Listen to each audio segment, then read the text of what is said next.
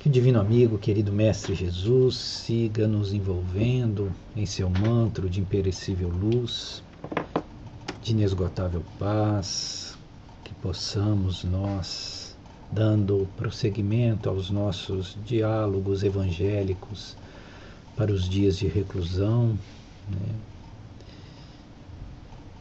permanecer conectados né, com todas as hierarquias da luz, né, os irmãos maiores, todos esses prepostos da condição crística para a humanidade, para que nós possamos, né, enquanto consciências individualizadas e também como proposta planetária, né, uma humanidade que aqui se encontra, nós possamos realmente avançar e evoluir para sair desses estágios de ilusão aos quais estamos jungidos e abrirmos para uma consciência mais profunda, mais alinhada com as propostas cósmicas, né, com as propostas divinas.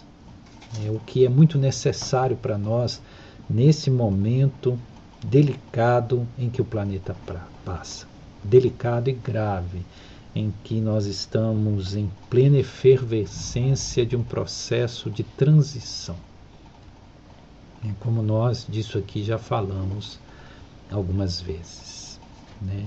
E mais do que nunca, nesse momento, é como se nós escutássemos o eco de Jesus perguntando para nós: Amigo, a que vens? Né, ou companheiro, como Mateus registra, a que vens? Né? É, que é uma, uma pergunta que Jesus fez a Judas, a seu amigo Judas, tão injustiçado pela historicidade do cristianismo no Ocidente. Né? É... Quando Jesus pergunta isso a Judas, e óbvio que essa pergunta foi feita quando Judas se dirigiu ali ao Monte das Oliveiras, onde estava Jesus, né, no intuito de entregá-lo aos, né, aos homens do Sinédrio, que com ele chegaram, municiados de porretes e espadas para prender Jesus como se Jesus fora um fascínora, alguém de alta periculosidade que se fosse necessário usar armas, porretes, muitos homens para prendê-lo. Não, não oferecendo Jesus qualquer resistência e sendo incapaz de qualquer ato violento. Então, essa, essa pergunta de Jesus a Judas, né, a, amigo, a que vens? Ou a que veio? Né, isso, isso é uma pergunta para nós mesmos, vivenciando como vivenciamos os processos de ilusão. É porque o que acontecia ali é que Judas não conseguiu sair de um processo de ilusão, de uma visão estreita, enquanto Jesus lhe oferecia uma visão ampla, uma visão transcendente. Ele não conseguiu atingir a visão transcendente que Jesus o quis ministrar.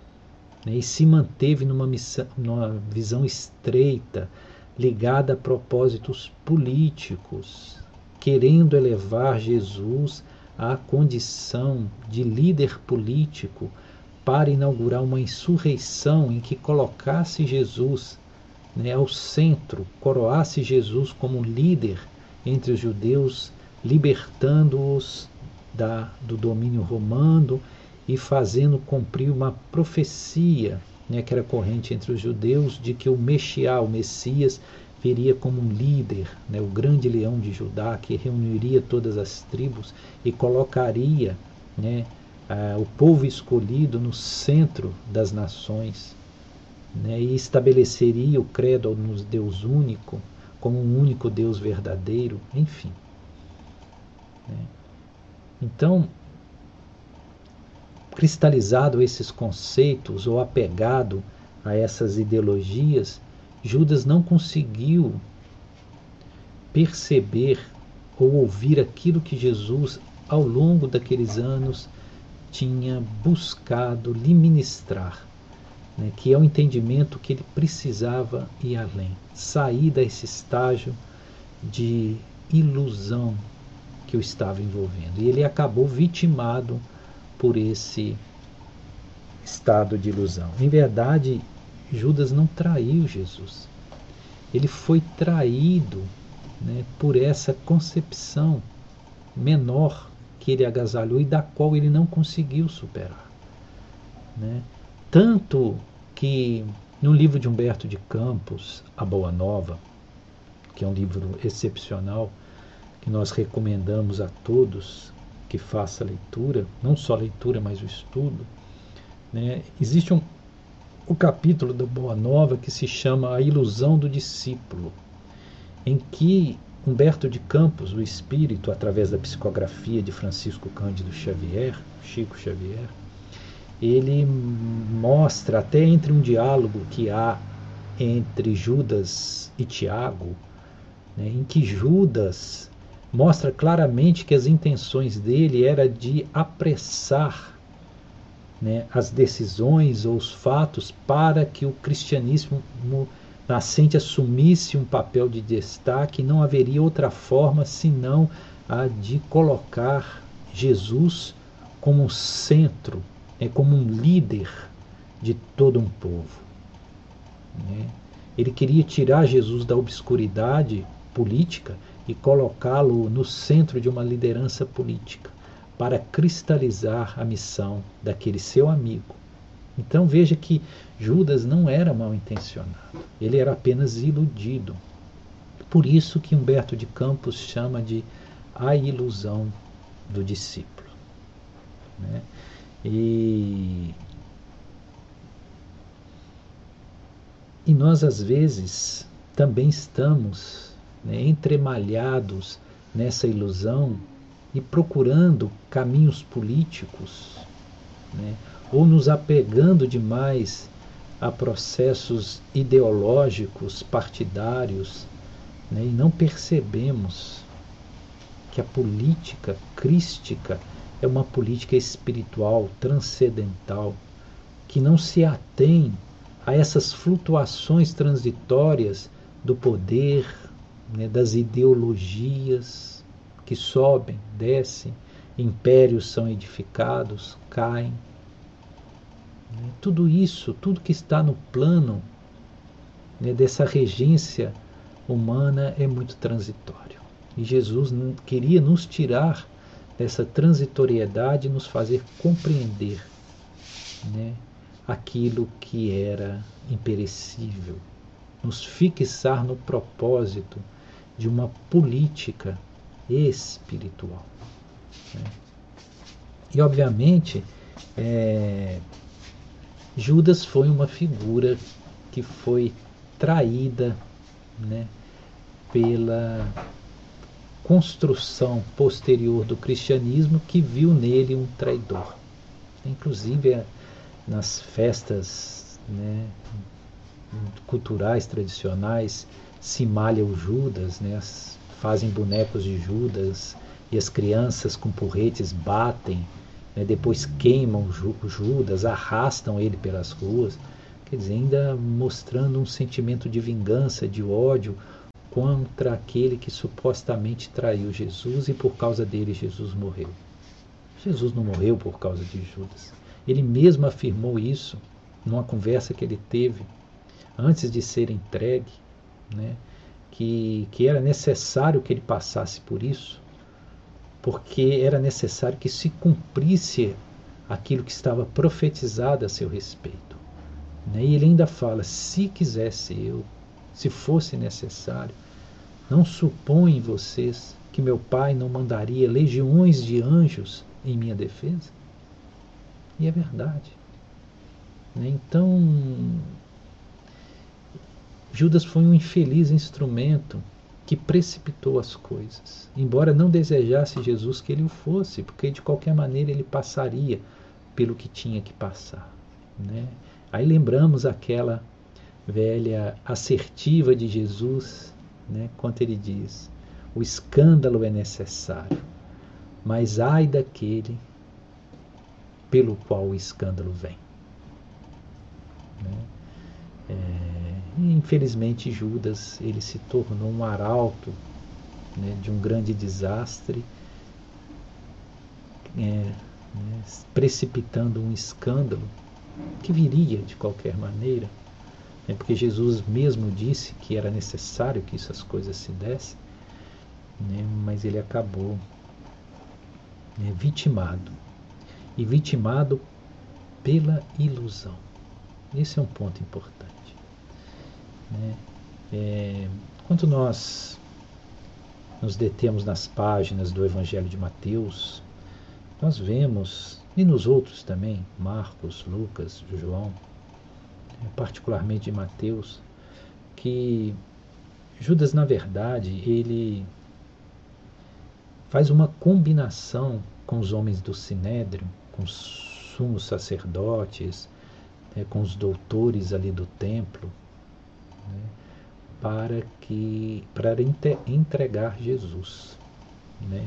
E eles combinam entre si um valor, né, que seria o valor de 30 moedas de prata, né, que é acordado entre eles. Mas Judas não estava muito interessado no valor monetário, embora ele fosse um homem ambicioso materialmente, tanto que ele cuidava da sacola comum entre os discípulos. Né? E, e mesmo quando Maria de Madalena, Maria de Magdala, unge os pés de Jesus com um guento muito caro, ele mesmo contesta e fala: por que não vendemos isso para distribuir aos pobres? Enfim, ele tinha uma visão muito monetarista. Né? Ele era um homem de negócios, provavelmente antes de se tornar discípulo, um comerciante, alguém ligado a essas esferas de ação. Então ele negocia esse valor de 30 moedas. E qual era o plano de Judas? E isso é que nós precisamos compreender para fazer justiça né, a esse amigo de Jesus. Porque se Judas fosse um facínora, né, um espírito vulgar, precisamos nós compreender que Jesus não o teria aceito no grupo dos doze como seu discípulo. Óbvio que ele tinha valores, méritos para estar entre os doze. Né, Jesus não chamaria se não houvesse neles valores reais. Isso seria um contrassenso. Jesus chamar para seu, para seu discípulo alguém que não correspondesse vibracionalmente, não correspondesse em termos de, de mínimos requisitos para fazer parte daquele grupo seleto de doze companheiros. E Jesus não iria errar. Jesus conhecia as pessoas, conhecia suas índoles. Ele lia as páginas da alma ou do espírito daqueles que dele se aproximavam. Então nós não podemos pensar que Jesus se enganou. E se não se enganou, Judas não poderia ser né, um homem assim tão desprezível. E não era. Ele tinha os seus valores, ele era valoroso aos olhos do Mestre. Tanto é verdade que, após a sua morte, tendo ele suicidado, né, Jesus desencarnando na cruz, né, algumas crônicas do mundo suprafísico, alguns espíritos que retornaram, nos contam que Jesus esteve nesses três dias né, cuidando desse amigo, né, descendo as zonas abissais, né, as zonas, os abismos, trevas, né, as zonas subcrostais, para, para resgatar esse amigo, né, para tentar livrá-lo do desespero. Tanto é verdade que quando ele aparece, primeiro para Maria de Magdala, que vai ou procurar no túmulo e não encontrando no túmulo, né, ele se aproxima dela pela retaguarda e Maria sequer o reconhece, né, pensa que ele é o jardineiro do horto de José de Arimateia. Quanto ele, apenas quanto ele chama Maria pelo nome, né, Maria, ou Miriam, né, nome em hebraico Miriam, e ela se pelo som da voz, pelo chamado, é que ela vai reconhecer que era Jesus que estava ali. E ela corre para abraçar o mestre, né, chamando Rabone. E Jesus fala, paralisa ela, dá uma ordem para que ela pare e fala, não me toques, porque eu ainda não subi ao Pai. Né? E isso, isso nos é contado, inclusive, pelo Espírito Maria Dolores. Né? Ali é uma, é uma, uma narrativa muito interessante sobre isso, que, que ele estava ainda contaminado dos, né, dos miasmas deletérios, das regiões abissais que ele desceu para dar amparo ao seu amigo desesperado, Judas. Né? Então ele pede a Maria que não tocasse, não era a hora. Né? E, então Judas tinha um plano, tinha um propósito. E qual era o propósito dele? Porque ele tinha uma visão política. Ele sabia que em toda paz, como prisioneiro, era libertado. E era libertado por aclamação e que era um prisioneiro político. Né? Então, no pensamento de Judas, ele iria entregar Jesus. Jesus seria preso. Ele não imaginava que Jesus seria torturado, absolutamente, seria preso como um prisioneiro. Né? E no domingo de Páscoa, né, e, quando o governador romano na Judéia, no caso Pôncio Pilatos, oferecesse um indulto né, né, para que se soltasse um prisioneiro, né, a multidão inteira, ele tinha certeza disso. Aquele povo, no domingo anterior, tinha na sua entrada triunfal em Jerusalém, tinha aclamado, gritado hosanas, né, hosanas ao Mexiá, né, de, é, colocado ramos na rua para que ele passasse montado no seu jumentinho.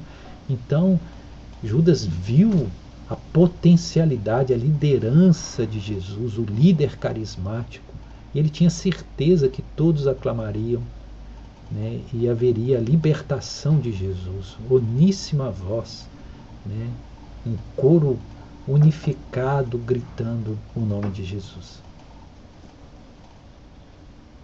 E aí Jesus sairia, seria liberto, e nesse momento ele seria tomado pela massa e começaria o movimento que o levaria à liderança, né, sobrepondo inclusive os homens do Sinédrio, né, e o colocaria na, numa situação de liderança política. Era uma visão estratégica de um político. Só que, só que as coisas não saíram como ele pensou. Embora Jesus o tivesse advertido. Né? Jesus o advertiu. As coisas não saíram. Né? Ele foi traído pelo, pelos, pelas próprias pessoas do Sinédrio, que na verdade queriam matar Jesus. Né? E utilizou Judas para esses propósitos. E, e quando Judas viu tudo o que aconteceu com seu mestre, né, que o plano não deu certo e que ele acabou sendo levado né, ao Gólgota né, e sofreu aquela morte infame, erguido ao lenho né, do martírio, crucificado, ele se desespera. Né? e vai e se mata, comete suicídio.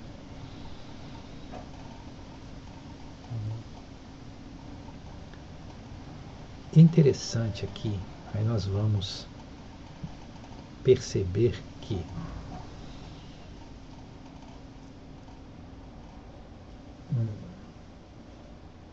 a vida continua, ou seja, a morte não é o fim, né? nem é ajustada essa concepção de que após a morte nós vamos para um céu, para um gozo eterno, aliás, que deve ser um tédio tremendo, ficando sem nada para fazer para sempre em nenhum lugar, por mais que seja aprazível, deve ser um tédio. Ou vamos para esse céu fictício, ou vamos para um inferno, né? para uma condenação também eterna. Teoricamente, os cristãos ocidentais supõem que Judas foi para o inferno. É, que lugar que eles pensam para Judas? No céu entre os eleitos? Só que nós vemos, quanto nós né, adentramos nos anais da vida espiritual, nós percebemos que a justiça divina é perfeita e que o Pai de bondade, de amor e de misericórdia não condena o seu filho de forma irreversível e de maneira né, com requintes de crueldade, né, que isso é um sofrimento eterno, um fogo eterno. Então Judas desencarna e ele vai ter oportunidades para poder se reequilibrar. Ele vai fazer todo um processo né, de retorno à materialidade, renascendo, provavelmente em condições difíceis de sofrimento, né, para poder se reabilitar ou se reaver perante as leis divinas. Né? É... E nós sabemos que esse mesmo espírito de Judas, ele vai ter o último renascimento dele, que ele realmente se reequilibra ou ele se reajusta né, com tudo aquilo que ele desequilibrou.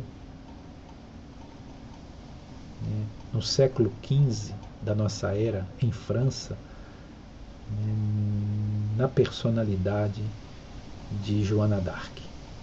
Né? Isso também é assegurado pelo espírito Humberto de Campos no livro Crônicas de Além Túmulo. Né? Leon Denis também né, nos traz uma obra magistral focando essa encarnação do resgate definitivo da condição espiritual de Judas. Então ele renasce como Joana d'Arc. E nós sabemos que Joana d'Arc, né, a donzela de Doremi, ela, né, ela vai sofrer traições de todos, inclusive da própria igreja, inclusive dos próprios franceses. Então, do mesmo jeito que houve um processo de traição agora é traído. Né? E, e o desafio, a provação final era não negar. Não negar as vozes, ou não negar o princípio crístico que falava com ela. Né? E ela realmente, uma jovem sozinha, presa, torturada, abandonada, traída, é, até mesmo por aqueles que ela liderou né, na, nesta contenda da França contra a Inglaterra. E ela, mesmo traída, né, levada a abjurar, ela não abjurou e até o fim sustentou que ela era guiada e dirigida pelas vozes superiores. E por isso ela foi levada à fogueira né, e morreu na fogueira. Né. Então ali houve né, o, o momento da redenção final desse espírito de Judas, que, como nós afirmamos, era muito amado por Jesus. Óbvio. Jesus era um amigo de Jesus. Nós não podemos pensar que, que essa consciência crística ali presente na pessoa de Jesus pudesse né, ter sentimentos de raiva, rancor ou ódio por um seu amigo que se equivocou. e se equivocou por causa da ilusão. E, então, essa pergunta que, que Jesus faz para Judas, ali, no Monte das Oliveiras, amigo, a que vens? É uma pergunta que reverbera nas entranhas da nossa própria consciência. Né? A condição crística está perguntando para nós, amigo, a que vens? Ou seja, preste atenção, não seja subjugado pelas ilusões. É aonde você está depositando as suas energias. Como você está instrumentalizando o seu princípio inteligente, que é cosmogênico, né, que é um poder divino. A que vens? Porque quando nós adentramos ou nos aprisionamos nas malhas da ilusão, nós tomamos né, o aparente pelo real. Né, e nos confundimos. E é muito comum para todos nós viver esses estágios de ilusão. É, dando a irrealidade transitória ou as condições né, que são puramente aparentes um status de verdade. Então nós temos trilhado por muitas vidas caminhos abraçados objetivos, né, nos apegado a ideologias, a partidos, né, de forma ferrenha, né, e não percebendo que tudo isso é uma grande ilusão. E é esta ilusão que nos aprisiona e nos condiciona a materialidade. E que muitas vezes nos leva a estados espirituais comprometedores. Então, o esforço de Jesus era nos libertar dessa ilusão. E ali, particularmente com Judas, é mostrar para ele que os propósitos né, do Cristo não eram propósitos mundanos ligados às condições históricas, políticas, geopolíticas daquele momento. Ele queria tirar Judas daquela visão estreita, né, daquele determinismo sociocultural político do qual estava imbuído e fazer ele ver num plano universalista, ver na condição de espírito imortal ver além da própria existência física que estava ali, né, em pleno transcurso.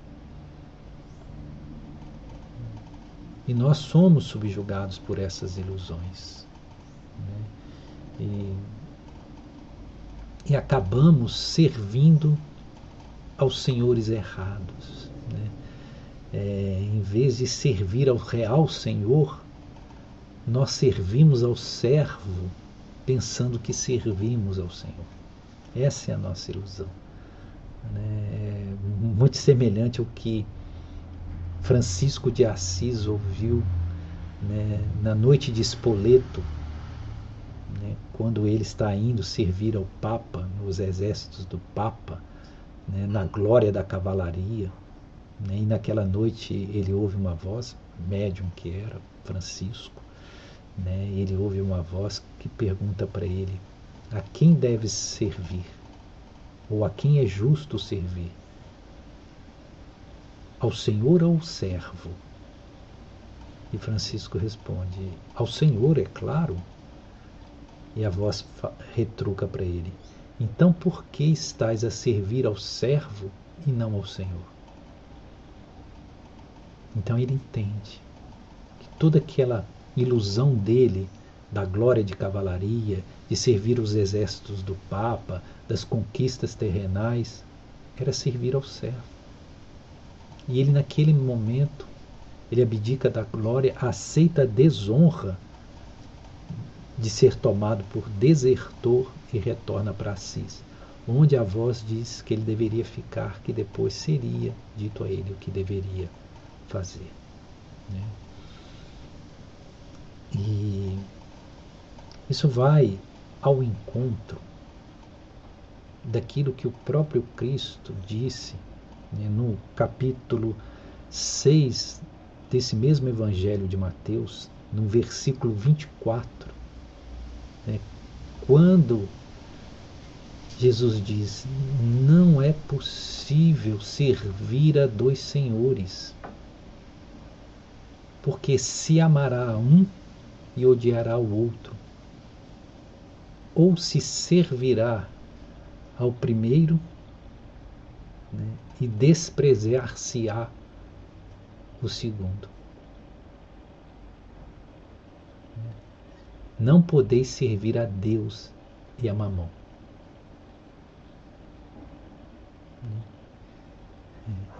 Esse é o ponto. Não se pode servir a Deus e a mamão. Se nós colocamos uma, uma um pé em cada canoa, nós não atravessamos o rio.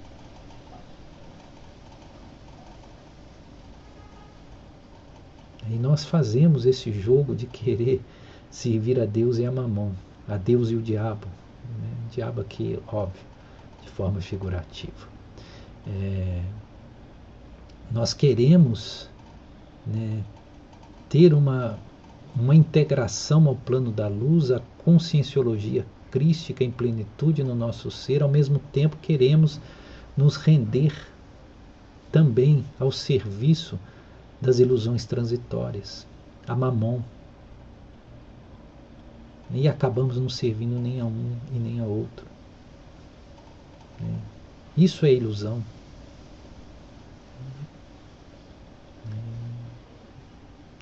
Por isso que Jesus né, nos convoca que nós tenhamos uma visão clara Há um momento em que todos nós despertaremos para a luz. Mas despertar apenas não basta. Ao despertar é preciso que se faça uma escolha, que se tenha lucidez e decida-se a quem queres servir. E servir a Deus, não tenhamos ilusão, não é ir para o mosteiro ou ficar fazendo é, rituais em altares, em templos materiais. Né? Não se trata disso. Não é uma adoração no nível hum, emocional estéreo. Não é isso servir a Deus. Servir a Deus é assumir o próprio caminho interior né? é, permitindo que se plasme na própria existência o propósito divino para o ser eterno que nós somos. Isso é servir a Deus. Obrando em demanda dessa luz maior, construindo continuamente edificações que testifiquem, que sejam testemunhos dessa presença divina que há em nós. Deus se manifesta através de nós. Nós somos deuses.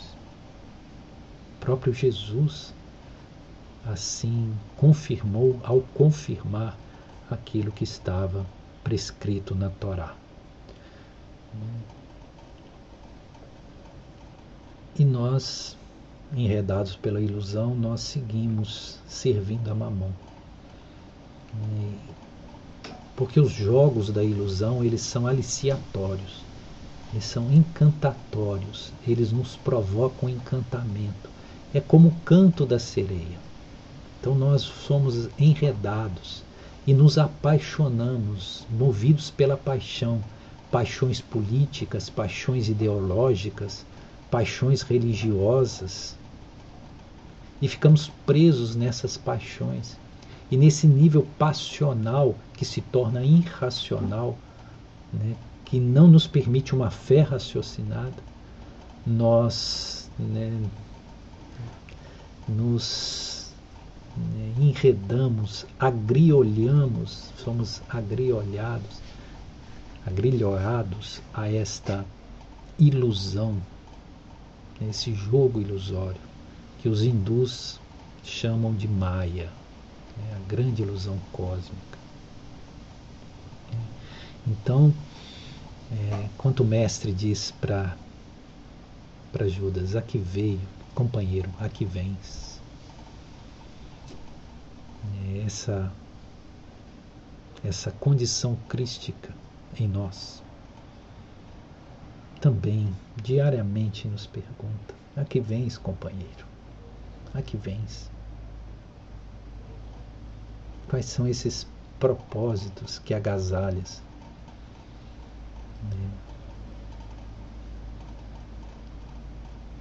que os envolve de tanta paixão, que permite que todas as forças do seu ser se agreguem, se apeguem, se identifiquem com essas paixões transitórias. A que vens, meu amigo?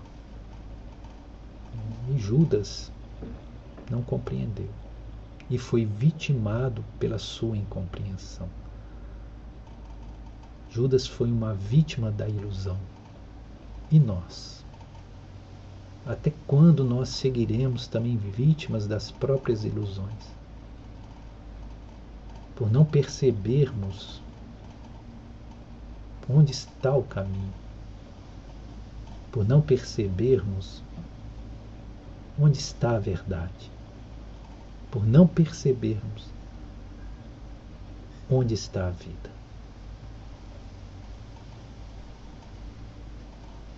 Então, uma vez mais, que Jesus nos abençoe.